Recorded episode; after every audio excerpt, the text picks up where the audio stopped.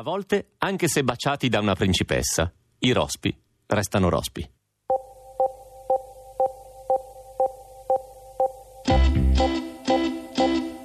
Mentre magari all'inizio c'era il beneficio del dubbio, poi dopo oggettivamente era indifendibile. In suo senno di poi, vedendo anche i video, si può dire che ha fatto schifo, però eh, io sono un suo fan, insomma.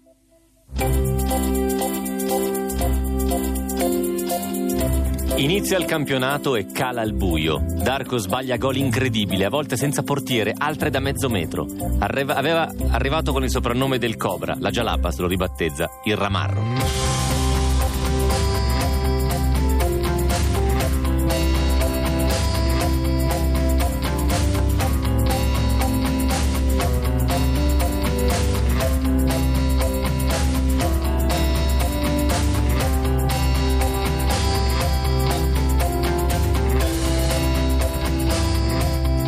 Una Milano deserta per la festività di Sant'Ambrogio con una pioggia fitta e sottile che cade battente, noi siamo qui in diretta con Pascal a Radio 2 per raccontare storie.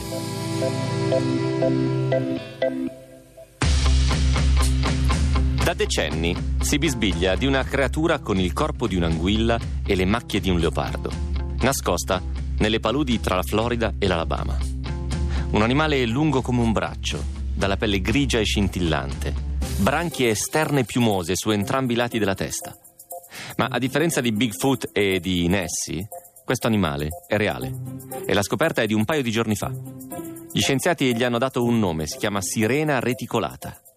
Era una sorta di animale mitologico, commenta David Steen, che è ecologo esperto in fauna selvatica. È stata soprannominata da molti anguilla leopardo, ma non è assolutamente un'anguilla e tantomeno un grosso felino. I sirenidi sono tra le salamandre più grandi del pianeta e questa specie, nome scientifico Siren reticulata, cresce fino a 60 cm di lunghezza. Come altri membri della famiglia è una creatura completamente acquatica. A differenza della maggior parte delle salamandre, i sirenidi hanno perso le zampe posteriori nel corso di milioni di anni di evoluzione. Hanno le branchie all'esterno e le usano per assorbire ossigeno dall'acqua negli ecosistemi fangosi in cui abitano. I sirenidi sono anche privi di palpebre e al posto dei denti hanno piccoli becchi ossei. Questi animali trascorrono tutta la vita sotto la superficie dell'acqua e sembrano apprezzare le acque torbide in cui riescono a mimetizzarsi. Insomma, sono delle sirene che probabilmente nemmeno un ubriaco scambierebbe per creature ammaglianti. La puntata di stasera si intitola Il ramarro e l'ubriaco. Raccontiamo di un grande flop del calcio italiano e di una prestazione sportiva decisamente inaspettata. Benvenuti a Pascal.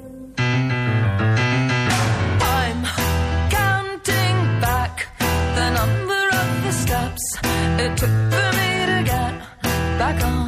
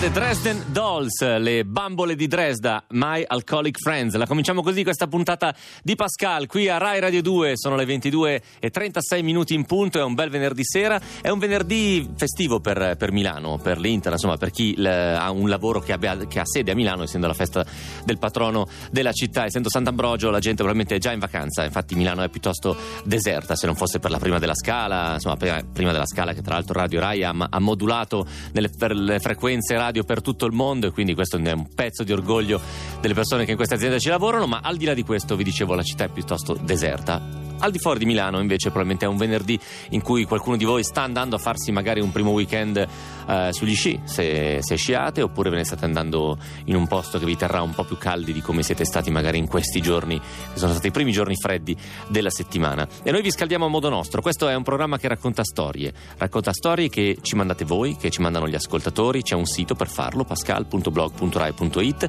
c'è una sezione che si chiama Invia la tua storia.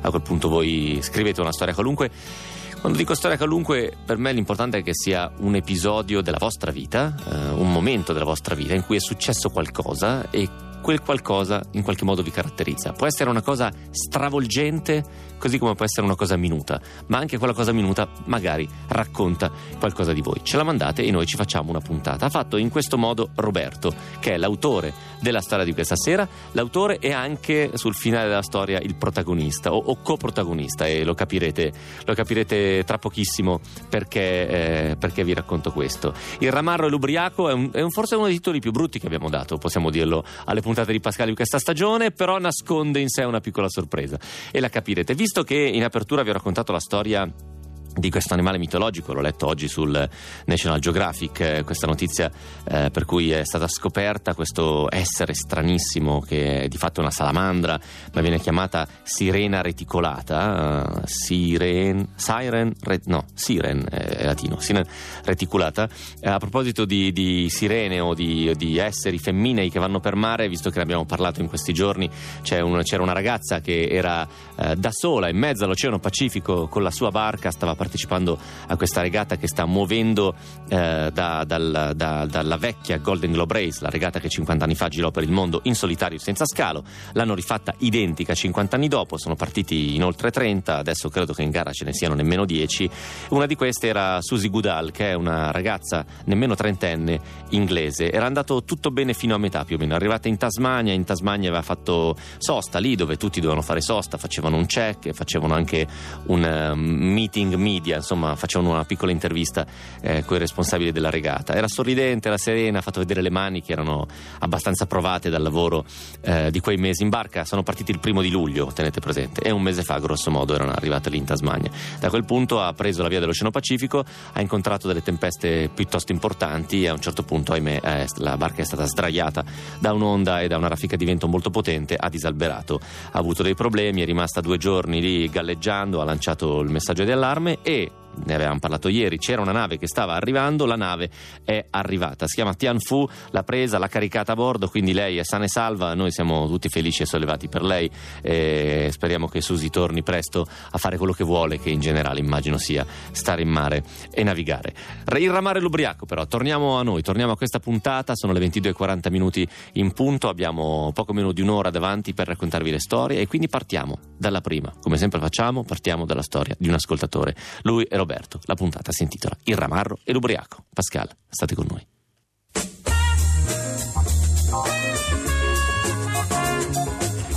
Il tifo non è mai razionale. È qualcosa che ti spinge ad appassionarti ad uno sportivo o ad una squadra in modo passionale, a volte viscerale. Nel mio caso il tifo è spesso tormentato. Sono interista, sono molto interista. L'Inter è stata negli anni 80 e 90 una squadra non sempre competitiva. O mancavano i soldi, o se c'erano venivano spesi male per giocatori sopravvalutati. Come tutti i ragazzini, anche io mi sono scelto un eroe, un idolo di cui seguire le gesta, di cui infatuarmi, da difendere ad ogni costo. Ok, da interista non avrei potuto scegliere il fenomenale Maradona o l'elegantissimo Van Basten, però avrei potuto scegliere, che so, la bandiera Bergomi o il grande cuore nerazzurro Walter Zenga, eh, Berkham, il sinistro magico di Ruben Sosa o la prorompente personalità di Nicola Berti. E invece no, il mio idolo era lui. E lui, per me, è Darko Pancev. Arrivato per la cifra record di 14 miliardi all'Inter nel 1992, dopo una carriera esaltante nella stella rossa di Belgrado. Reduce della vittoria da protagonista in Coppa dei Campioni e scarpa d'oro del 91, ovvero colui che nell'anno solare 91 aveva segnato più gol di tutti in Europa, ripeto, il miglior goleador di tutta Europa. Passato il valico del Brennero, sembrò colpito da una strana sindrome, una sorta di remida, ma al contrario. Io eh, sì, tredicenne, quattordicenne, ci credevo, ma più che altro, cioè, nel senso, questo errore di valutazione non l'ho fatto solo io, nel senso che mh, presumibilmente è stato una delle più grosse cantonate che abbia preso l'Inter proprio in, totale. Eh, non dico Cristiano Ronaldo, però fai conto di tutti i giocatori arrivati quell'anno, lui era stato quello più pagato, quindi quello teoricamente di nome più importante. Ecco. Prima stagione. Pancev segna 5 gol. In due partite, alla malcapitata Reggiana in Coppa Italia, in quello che gli esperti chiamano calcio d'agosto. Inizia il campionato, cala il buio. Darko sbaglia gol incredibili, a volte senza portiere, altre da mezzo metro. Arrivato con il soprannome di Il Cobra, a breve la Gialappa lo, lo ribattezza il Ramarro. Ma io non ci sto. Io credo in lui ciecamente. È un problema di ambientamento, ne sono certo. Una stagione per capire il calcio italiano è necessaria, ma il talento alla fine emerge, era il mio leitmotiv. Nell'estate dell'anno successivo Darko pare risvegliarsi dal torpore. Raccolgo ritagli della Gazzetta che esaltano il suo precampionato, condito da gol a raffica nelle amichevoli contro selezioni montane. Nonostante presumibilmente i suoi marcatori in quelle partite fossero attempati idraulici con la pancetta, io credo alla svolta. È tornato. Ecco il centroavanti da 20 gol, assicuro gli scettici. Il campionato ricomincia ed è impietoso. Pancev è una tragedia. In due stagioni segnerà un gol in campionato, uno. Io non demordo, voglio un suo autografo, voglio fargli capire che in lui io ci credo. Complice la, pace- la, pazienza di papà, in un giorno prefestivo mi faccio portare alla Pinetina per vedere gli allenamenti e per poter avere una foto con lui, un suo autografo. Finisce l'allenamento, i giocatori escono alla spicciolata. Tutti si fermano, abbassano il finestrino, firmano autografi. I più disponibili scendono e si prestano per le foto. Sono Bergomi, Berti, Zenga, Baresi, Schillaci. Manca solo lui. Dopo lunghi minuti arriva una Mercedes nera, lunghissima. Lo intravedo dietro i vetri oscurati. Sono emozionato. Mentre guida impugna un telefono cellulare, di quelli con il filo. È ingombrante circa come una cabina della SIP, ma nel 92 era quasi fantascienza. L'auto rallenta, io mi faccio avanti. Ho in mano un blocchetto a quadretti e la bic nera. Sono a un metro dal suo finestrino. Improvvisamente, inaspettatamente, lui accelera. Le ruote sgommano. Lo specchietto mi tocca il braccio di striscio, piegandosi leggermente all'interno. L'auto si ferma a 50 metri più avanti. Lo vedo abbassare il finestrino per riaggiustare la posizione dello specchietto. Io resto lì, con il braccio indolenzito, col cuore distrutto. Sono stato quasi investito dal mio idolo. Mio papà mi guarda sorridendo, con quello sguardo che vuol dire non è successo niente, però te l'avevo detto che quello lì. Un vecchietto che ha visto la scena mi spiega tutto, lo fa in dialetto. E se ferma no quel lì, le strach de sentis pirla, che tradotto vuol dire non si ferma mai quello lì, è stanco di sentirsi dare del pirla. Nonostante tutto, Darko, io lo so che in fondo è stato solo un problema di ambientamento. Che scuse, ma mi riconta, tu mi amici, che era andata a fare il bagno, su stradone, per andare all'idroscalo, l'era lì e l'amore lo colpì e il portaviscar del tennis il parlava de perle rincorreva già da tempo un bel sogno d'amore. E il portaviscar del tennis e il aveva due stebù l'era il primo meraviglia perché era un barbone un bel dì che andrei a parlare de per lui. L'aveva vista bassa, bianca e rossa, che pareva il tricolore, ma per lui lei stava un filo parla, e il portavisca del tennis, e parlava de perle, rincorreva già da tempo un bel sogno d'amore, e il portavisca del tennis, e il due de era la prima meraviglia, perché l'era un barbon. Un bel dì, vicino a che possa camminare una macchina. Sì, arriva una macchina che venga, viene che domanda. Ehi, a me? Sì, a lei. Per piacere la strada per andare alla Porta Forlonini. Non conoscono la Porta Forlonini? Scusi, sono stato all'aeroporto. Il Toscano lo conosce? Sì, il Toscano lo conosci, so dov'è il Toscano. Lo accompagno io, Toscano, però vedi su cammino sulla macchina, non ho mai visto questa macchina. Bella questa macchina, mi piace la macchina. È sua? Sì, dove sta Barbone, dove sta la macchina? Macchina non ne mai viste. Si fa salire sulla macchina e ci dico la strada di Toscano, se no, niente, come si fa per dire, insomma. Mangiare bene nello spasso, questa è la vita del salasso. allora, la strada per lo scalo, vengo, vengo sulla macchina e ce lo dico. Va giù sulla macchina. Bella questa macchina. Lo sono mangiato sulla macchina, specie di dietro. Poteva farmi salire anche davanti, tanto non sporcavo mica. Sta macchina c'è tutto freni e frecce, anche la, anche la marcia indietro. Bene, benissimo a posto. Anche mio cugino Aristide c'aveva la macchina, ferma però, che dormiva dentro. Aristide. Dopo è morto, lui e la macchina, e sciupato di due. Ostia Aristide. E rideva sempre. Ferma signore, ferma che sono arrivato. Come arriva? Sono arrivato, ferma signore. Ferma. Un piacere che me la sa giochi che anche a me.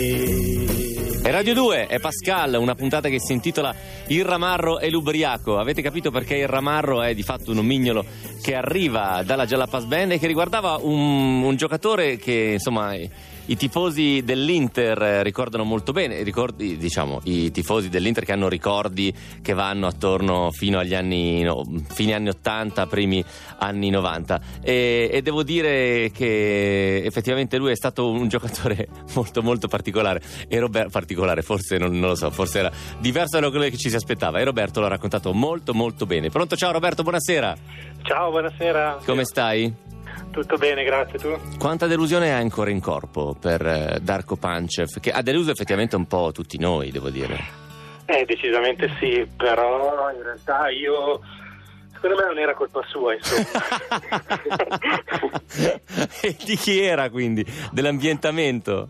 Eh sì, sai, faceva, si faceva fatica a ambientarsi a quei tempi, poi comunque lui sosteneva che il gioco dell'Inter di Bagnoli non, non fosse, eh, fosse adatto per il suo gioco e quindi lui sosteneva che nel Milan avrebbe segnato valanghe di gol. Certo, certo, eh, beh, così però è un po' facile, no? Mi, mi, mi piace pensarla così. Anche a noi. Tra l'altro tu devo dire che eh, rappresenti un certo tipo di, di, tifoso che io amo moltissimo. Molti tifosi interisti sono così, poi ce ne sono anche di altre squadre, però molti tifosi interisti si innamorano anche di calciatori che sono delle ciofeche o comunque non delle ciofeche, ma che hanno fatto male eh, nell'Inter e comunque portano avanti la loro bandiera. Ne conosco una marea di, di tifosi di questo tipo che comunque trovano sempre. perché in realtà Darko Pancev è proprio uno di quei giocatori che viene nominato quando si vuole ricordare qualcuno che è stato strapagato, su cui c'erano un sacco di aspettative e che ha fatto veramente male. E eh, infatti, cioè, ad esempio, poi quando sono arrivati Zanetti e Rambert, io ti favo per Rambert. Cioè, beh, cioè. certo, ma tutti. quella, quella, quell'arrivo è stato famoso perché appunto eh, c'era quello che poi è diventato il capitano e la bandiera dell'Inter e un altro che è sparito, ma il vero protagonista era l'altro nella, nella presentazione. Senti, tu eri un assiduo, che so io, dello stadio, Roberto, oppure andavi spesso al campo di allenamento? No, in realtà no, eh, andavo allo stadio diciamo una o due volte all'anno e eh, andavo a Rapinetina a vedere gli allenamenti dell'Inter solitamente una volta all'anno, spesso magari durante le, le vacanze di Natale quando mio papà riusciva ad accompagnarmi. Come ti, come ti ricordi quei, quei giorni alla Pinetina? Perché anch'io mi ricordo che dal mio paese una volta partimmo con l'Interclub e andammo a regalare una bicicletta a Karl-Heinz Rummenigge. Non chiedermi perché, gli regalammo una bicicletta nera-azzurra e io una foto piccolino con questo bestione biondo, perché appunto erano gli anni in cui l'Inter comprava un sacco di tedeschi, no? Poi, vabbè. Sì, esatto, esatto perché eh, l'anno in cui arrivò Pancev l'Inter si sbarazzò di tre tedeschi che erano un po' quelli famosi. Ma io mi ricordo, mh, boh, forse perché col passare del tempo hai quel ricordo un po' eh, romantico del, del calcio, eh, che era bellissimo perché poi li vedevi molto vicino, perché poi molto spesso, ad esempio mi era capitato una volta quei tre tedeschi eh, che avessero lasciato aperto il cancello e tu, eh, tu, ragazzino di 10 anni eri lì in mezzo ai giocatori che vedevi alla, alla domenica in tv al novantesimo minuto, quindi era proprio una, una, cosa super per un bambino. Per certo, un certo, sì, adesso è proprio molto molto diverso, è, quasi impossibile vederli se non, se non, alcuni dell'Inter in discoteca probabilmente.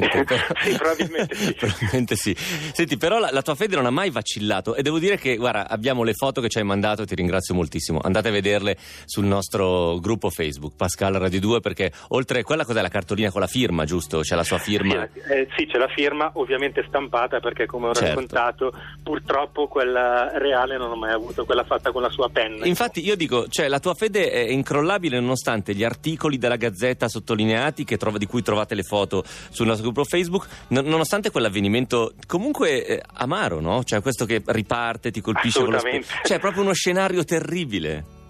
Eh sì, però comunque poi probabilmente anni dopo ho comunque rinforzato questa, questo ricordo in maniera più positiva. Ovviamente al momento è stata una mezza tragedia. Insomma.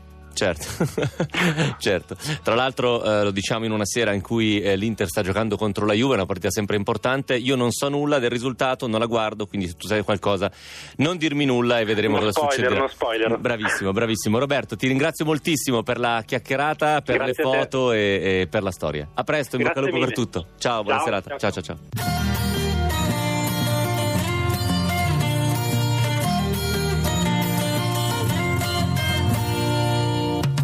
Tu prova ad avere un mondo nel cuore e non riesci ad esprimerlo con le parole.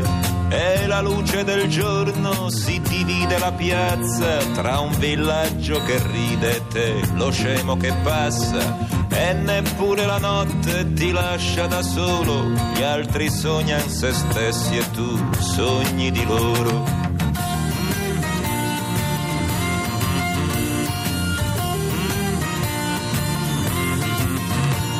E se anche tu andresti a cercare le parole sicure per farti ascoltare, per stupire mezz'ora basta un libro di storia, io cercai di imparare la Treccani memoria. E dopo maiale, Majakovski malfatto, continuarono gli altri fino a leggermi matto e senza sapere a chi dovessi la vita in un manicomio io l'ho restituita. Qui sulla collina dormo malvolentieri eppure c'è luce ormai nei miei pensieri. Qui nella penombra ora invento parole ma rimpiango una luce la luce del sole Lui è Fabrizio De André, questa è Rai Radio 2, sono le 22.55 minuti. Io sono Matteo Caccia, il programma si chiama Pascal, questa puntata invece si intitola Il ramarro e l'ubriaco. Continuiamo a raccontare storie di giovani promesse che per un motivo o per l'altro hanno deluso le aspettative. E dopo l'epopea di Darko Pancev, la prossima storia è quella di un giovane calciatore che un giorno, nonostante una condizione non proprio accettabile, ha segnato una tripletta e poi è sparito. La storia di Germain Pennan. Noi l'abbiamo letta su quel blog molto divertente che è Delinquenti prestati al mondo del pallone, firmata da Paolo Vigo. Pascal, state con noi.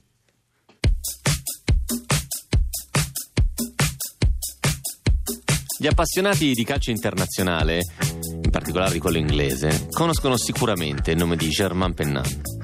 Esterno offensivo, considerato tra i più promettenti in assoluto tra la fine degli anni 90 e l'inizio del nuovo millennio inserito nella lista del Don Ballon nel 2001 tra i migliori giovani in circolazione. Pennan è stato acquistato per 2 milioni di sterline dall'Arsenal quando aveva ancora 15 anni. Un anno dopo, quando esordisce in un match ufficiale in Coppa di Lega, è il giocatore più giovane in assoluto ad indossare la maglia dei Gunners, record rimasto tale solo fino all'esordio di Czech Fabregas. Gli eccessi, gli eccessi caratteriali e comportamentali caratterizzano costantemente la sua vita, impedendone l'esplosione ad un alto livello, nonostante una cifra tecnica abbondantemente sopra la media. Non è un mistero, ad esempio, che Pennan amasse i parti e l'alcol fino ad arrivare al punto di mettersi nei guai anche da un punto di vista penale. Trovato più volte a guidare in stato d'ebbrezza, è finito in carcere e una volta rilasciato ha dovuto disputare diverse partite con il braccialetto elettronico alla caviglia. Insomma, non proprio uno stinco di santo, per usare un eufemismo, come dimostra anche questa storia che stiamo per raccontarvi. E questa storia arriva direttamente dalla bocca stessa del calciatore, il quale ha raccontato recentemente l'incredibile storia dietro a quella tripletta, rimasta anche l'unica realizzata con la maglia dell'Arsenal. Tre gol realizzati in 27 presenze totali con la maglia dei Gunners. Tre gol realizzati in una sola partita che definire surreale sarebbe alquanto limitativo.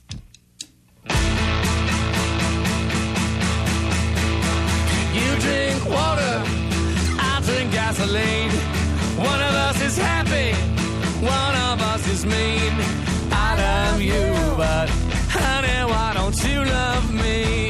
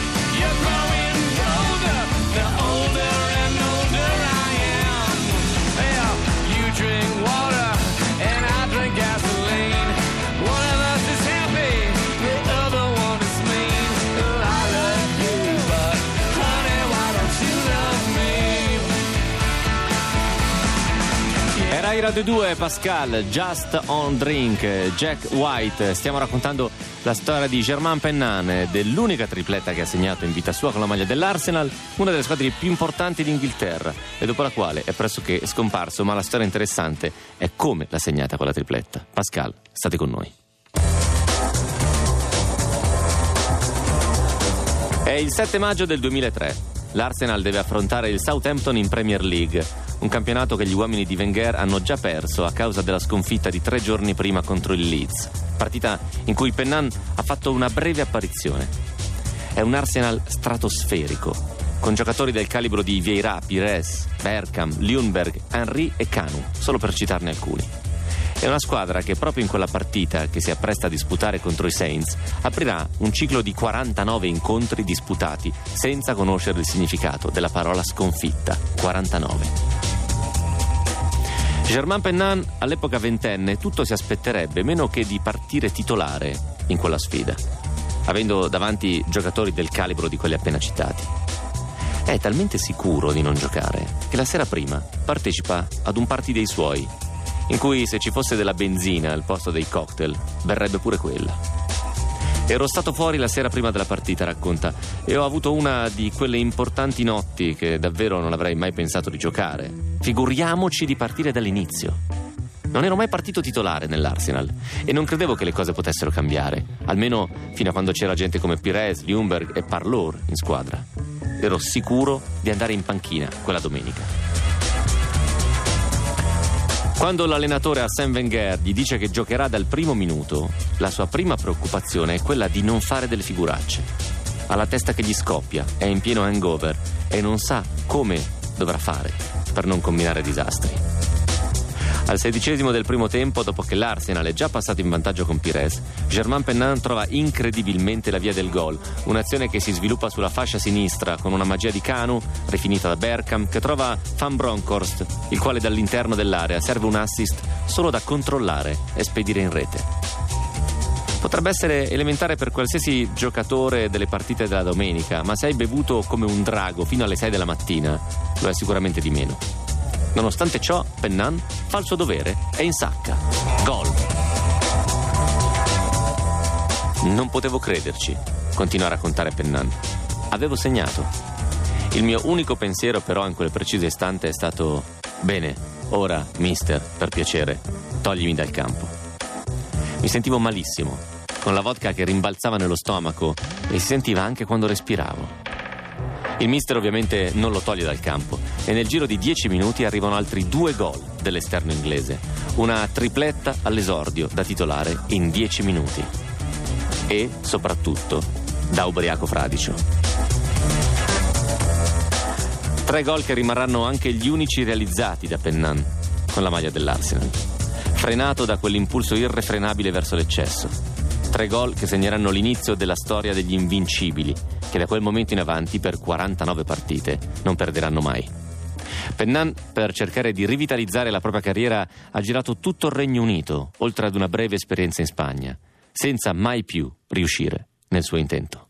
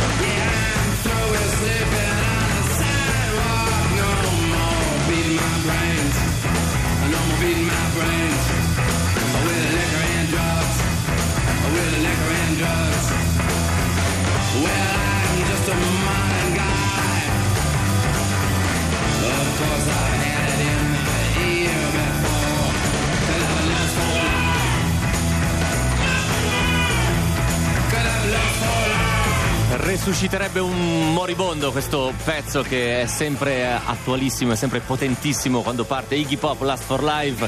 E Rai Radio 2 questa, siamo in diretta da Milano, state ascoltando Pascal, il programma che racconta storie, lo fa tutte le sere dal lunedì al venerdì dalle 22.30 alle 23.30. Io sono Matteo Caccia e la storia che vi abbiamo raccontato poco fa, poco prima di sentire Last for Life, è una storia che abbiamo trovato su questo blog che probabilmente se non seguite il calcio, se non vi interessa il calcio, non conoscete, ma è nato come una sorta di blog dissacrante. Adesso in realtà ra- racconta delle vere e proprie storie. Si chiama Delinquenti prestati al mondo del pallone e questa era la storia di Germain Pennan e della tripletta da ubriaco fradicio. Lo firmava Paolo Vigo. Eh, è uscito questo pezzo perché in realtà Pennan ha scritto un libro eh, che è nato a presentare nelle tv inglesi di, di, recente, programmi di calcio e non solo, che si chiama Mental Bad Behavior, Ugly Truths and the Beautiful Game. Insomma, tu, tutti i cattivi comportamenti e i problemi mentali che ho avuto in tutte le bellissime partite che ho giocato. Questa è una mia traduzione proprio così all'impronta, eh? quindi insomma non prendetemi come traduttore dall'inglese serio serio. Sono le 23 7 minuti in punto, se è la prima volta che ascoltate Pascal,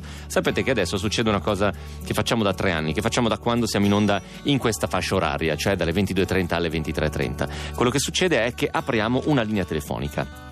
L'apriamo in che senso? Nel senso che io ho un telefono con me qua in studio che adesso ha la cornetta sganciata. Tra poco la riaggancerò, la riaggancerò dopo il brano musicale, in modo che arrivi una telefonata in diretta dal vivo, senza filtro. La, il numero da chiamare è l'800 800 002. Per quale motivo chiamarci? Chiamarci per dirci che cosa? Chiamarci per raccontarmi una storia che non avete mai raccontato a nessuno. Di fatto è un segreto, ma i segreti possono essere benissimo narrati come delle storie, perché hanno un contesto, perché è successo qualcosa in un'epoca, perché vi è accaduto, perché avete fatto qualcosa e quella cosa avete deciso di tenerla segreta. Questo è quello che vi chiediamo di raccontare. Vi garantiamo l'anonimato, c'è una telefonata che, ripeto, non viene filtrata, quindi non, non è tracciata, non appare su nessuno schermo, è proprio un vecchio telefono di plastica che squillerà qui in studio con me. Il numero da chiamare dopo il brano musicale è l'800 800 002, è un numero verde, ma solo esclusivamente se avete una storia segreta da raccontare. Tra pochissimo, dopo la musica, a Pascal 800 800 002.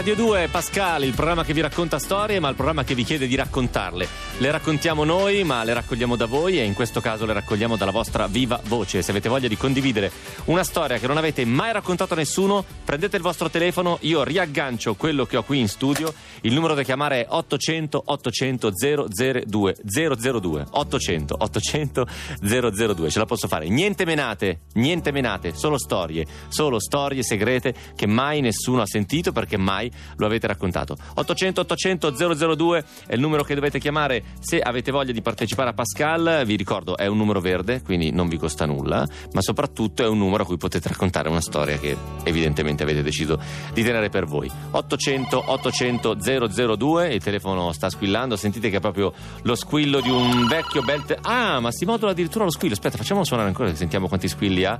800... 1, 2... Basta, rispondiamo. Pronto? Pronto? Ciao, buonasera, tutto bene? Bravo. Che hai preso la linea?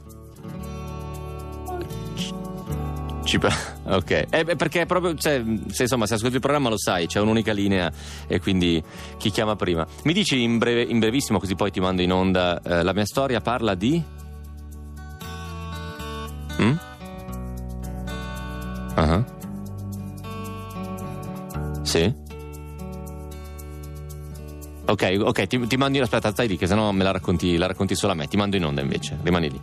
800 800 002 c'è un ascoltatore che dice finalmente ho preso la linea e ci racconta la storia di un viaggio, giusto? Ci sei? Sì, ci sono. Ri- riparti da dove mi dicevi, una storia di un viaggio in Ecco. Bulgaria. Questo è stato un viaggio in Bulgaria, eh, prima nella- nella- diciamo verso il Mar Nero e poi di ritorno, perché siamo andati in macchina, a Sofia. E noi un po' affascinati da questa città, un po' al limite dell'Europa, eh, partiamo alla conquista delle belle donne bulgare. Eh, certo. E la cosa... Da maschi italiani si va alla conquista delle belle donne. Classico. E diciamo con tutte le difficoltà del caso, la terza sera riusciamo, io o meglio, riesco a conoscere una bellissima ragazza eh, in, un, in un locale. Scusami, quanti anni hai? amico- Ricordami quanti anni abbiamo più o meno? ne ho, tre- ne ho 33, ma all'epoca ne avevo 22. 22, ok. Scusami. E- Insomma, la il mio incontri? amico- Il mio amico un po', ecco, con le gomme un po' sgonfie, era torna a casa in bianco mentre io mi avventuro con questa ragazza che conosco in questo locale. Con le gomme un po' E- sgonfie è un modo per dire che è prostrato dalla situazione. Sì, esatto, perché lui ok, non- mi piace come metafora. a- a- diciamo, a centrare l'obiettivo. Succede sostanzialmente che questa ragazza bulgara un po' mi, mi guida nella notte di, di- dell'estate calda di Sofia e ogni bar è una bevuta, ogni bar una bevuta, ogni bar una bevuta e io che non sono un gran bevitore a un certo punto dico "Eh, non, non arriveremo mai a concludere qualche cosa perché nella strada che ci separava da da- dal locale a casa sua ogni bar era una bevuta. E la ragazza che fino a quel momento eh, 10 metri prima di entrare nel portone di casa era perfettamente lucida mentre io sai ero già iniziato ad essere un po' fuori di me perché Ma perché eh, lei legge- re- reggeva molto o perché lei in fondo non aveva bevuto? lei in apparenza le reggeva molto l'alcol, mentre io cercavo, ecco, ogni bevuta metà, metà la facevo e metà cercavo di, ecco, no, di, di Ok. evitarla, per dire Ok. voglio rimanere lucido fino, a- fino al momento giusto. Ok. Succede che lei estrae la, estrae la chiave della, della porta della sua casa, apre, fa per farmi entrare e a un certo punto rimette, scusa, non, vorrei, non volevo usare una brutta parola, sul- sull'uscio della sua casa rimette tutte le bevute che ha fatto da- dal locale fino al... fino Cioè, a- vomita a- tutto. Esattamente, Ok. vomita, vomita tutto. E io, nonostante la situazione fosse no, un po' sul di e tutto, non sono riuscito ad andare oltre e me ne sono tornato in albergo. Ti si sono sgonfiate le gomme, come direbbe Esatto. qualcuno. E mi si sono sgonfiate le gomme pure a me. E insomma, la cosa che non ho potuto raccontare in realtà è stata la fantastica notte con la bulgara che al mio amico gli ho sempre detto che è stata una cosa eccezionale. Non avevo, non avevo dubbi. cioè, Esatto. non avevo dubbi. pra- praticamente me, sono, me ne sono stato sotto l'albergo fino alle 4 di mattina e poi ho bussato e sono entrato un po' svegliandolo e dicendo oh ti devo raccontare una grande notte che in realtà non c'è stata. Scusami, e tu, ah, tu addirittura hai proprio voluto aspettare del tempo per, per rendere credibile la storia? Ma sì, perché noi ci siamo salutati con questo amico verso mezzanotte e mezza l'una e io alle due già stavo lì sotto, due, due e mezza, ho detto se io ritorno. E, e lui, certo. ma, eh, no- I casi sono due, o non è successo niente o sono stato troppo veloce, quindi né l'uno né l'altra ti avrebbe da- dato merito, insomma, ti avrebbe riconosciuto. Senti, com'è andata poi la tua carriera? Tipo hai una fidanzata, carriera amorosa intendo dire, hai una fidanzata, sei single? Beh, nel tempo poi ho, ho avuto... Lo immagino, ma diversi- adesso diversi- in questo momento storico come sei? in questo momento storico sono, sono fidanzato. sì. Ah, ok, perfetto. L- Non l'hai detto proprio super convinto. No, no, l'ho detto. Ah, ok, ok, ok, ok. convinto insomma diciamo certe storie del passato rimangono nel passato giustamente. e non è bene ritirarle fuori ma Giustamente. pure per una questione di credibilità nel senso sai questi finti Latin lover poi alla fine si scampano No, però- Ti ringrazio per la storia, buon weekend, in bocca al lupo per tutto. Ciao, a grazie, presto. grazie buon Natale e buon Natale Grazie anche a Hi, te.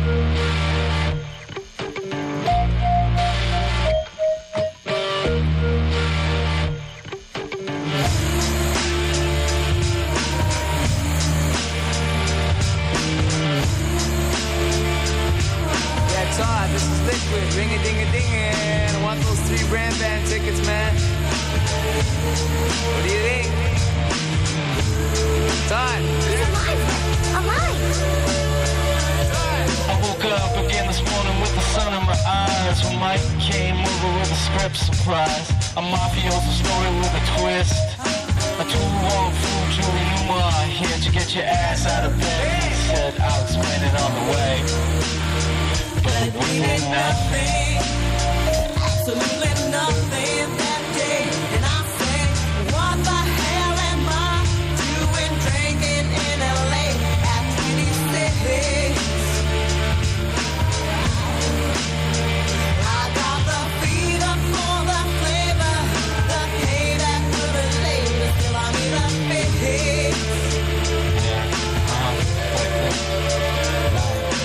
girls on the bus kept on laughing at us We rode uptown down to Venice again. Blaring out the G-Funk, sipping on juice and gin. Just me and a friend Feeling kinda groovy, working on a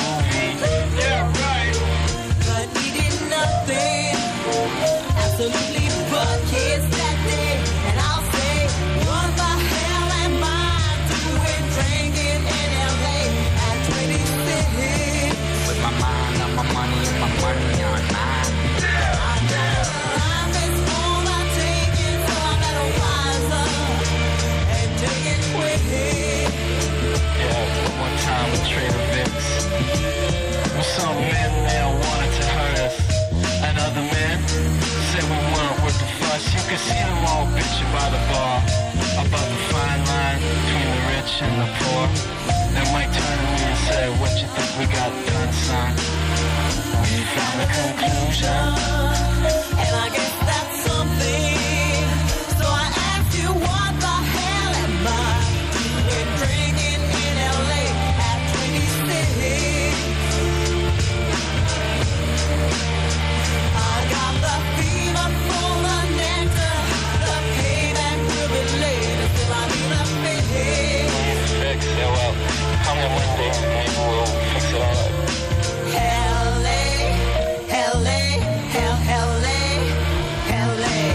sono Bran, Bran Van 3000. Prima c'è stato un attimo di scambio con Luca Micheli. No, 2000. No, no, no. 3000. Era il 1998 quando è uscito questo pezzone che si chiama Drinking in LA. Noi lo rimandiamo questa sera in diretta qui a Rai Radio 2, ascoltando Pascal, ascoltando le storie di Pascal. Prima di chiudere, andando verso questo fine settimana, anche se Radio 2 rimane in diretta tutta la notte, quindi ve la potete ascoltare in continuazione, facendo compagnia attraverso le parole, attraverso un po' di storie, di notizie e ovviamente un sacco di musica. Noi continuiamo, vi dicevo, a raccontare la nostra storia a puntate, la nostra piccola serie eh, di, di vita che vi stiamo raccontando quotidianamente e che abbiamo affidato nelle mani di Mauro Pescio perché Mauro Pescio ha conosciuto Francesco, il protagonista di questa storia, l'ha conosciuto personalmente e Francesco ha deciso di raccontarla eh, a Mauro e quindi Mauro la sta raccontando a tutti noi. Sentite la voce di Francesco durante, durante il racconto della storia. La storia di un uomo che è cresciuto come un criminale. Si chiama Un'educazione criminale questa storia, che detta così...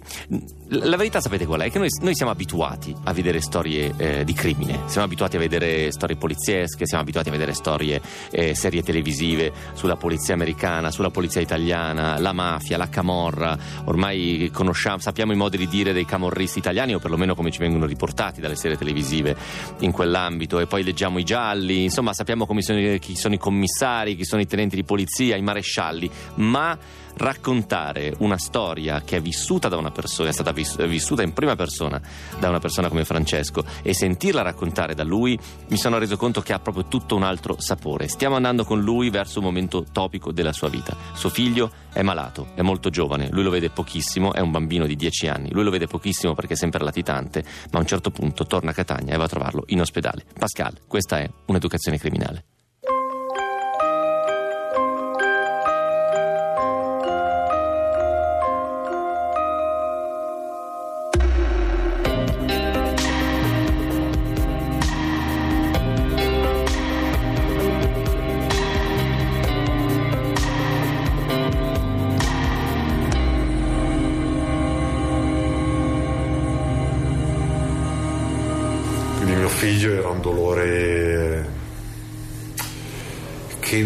Lo so descrivere cosa provavo perché lo schiacciavo, Eh, eh, lo pensavo, ci soffrivo ma schiacciavo, non lo elaboravo, cosa che non, neanche, non era neanche da me non elaborare un qualcosa.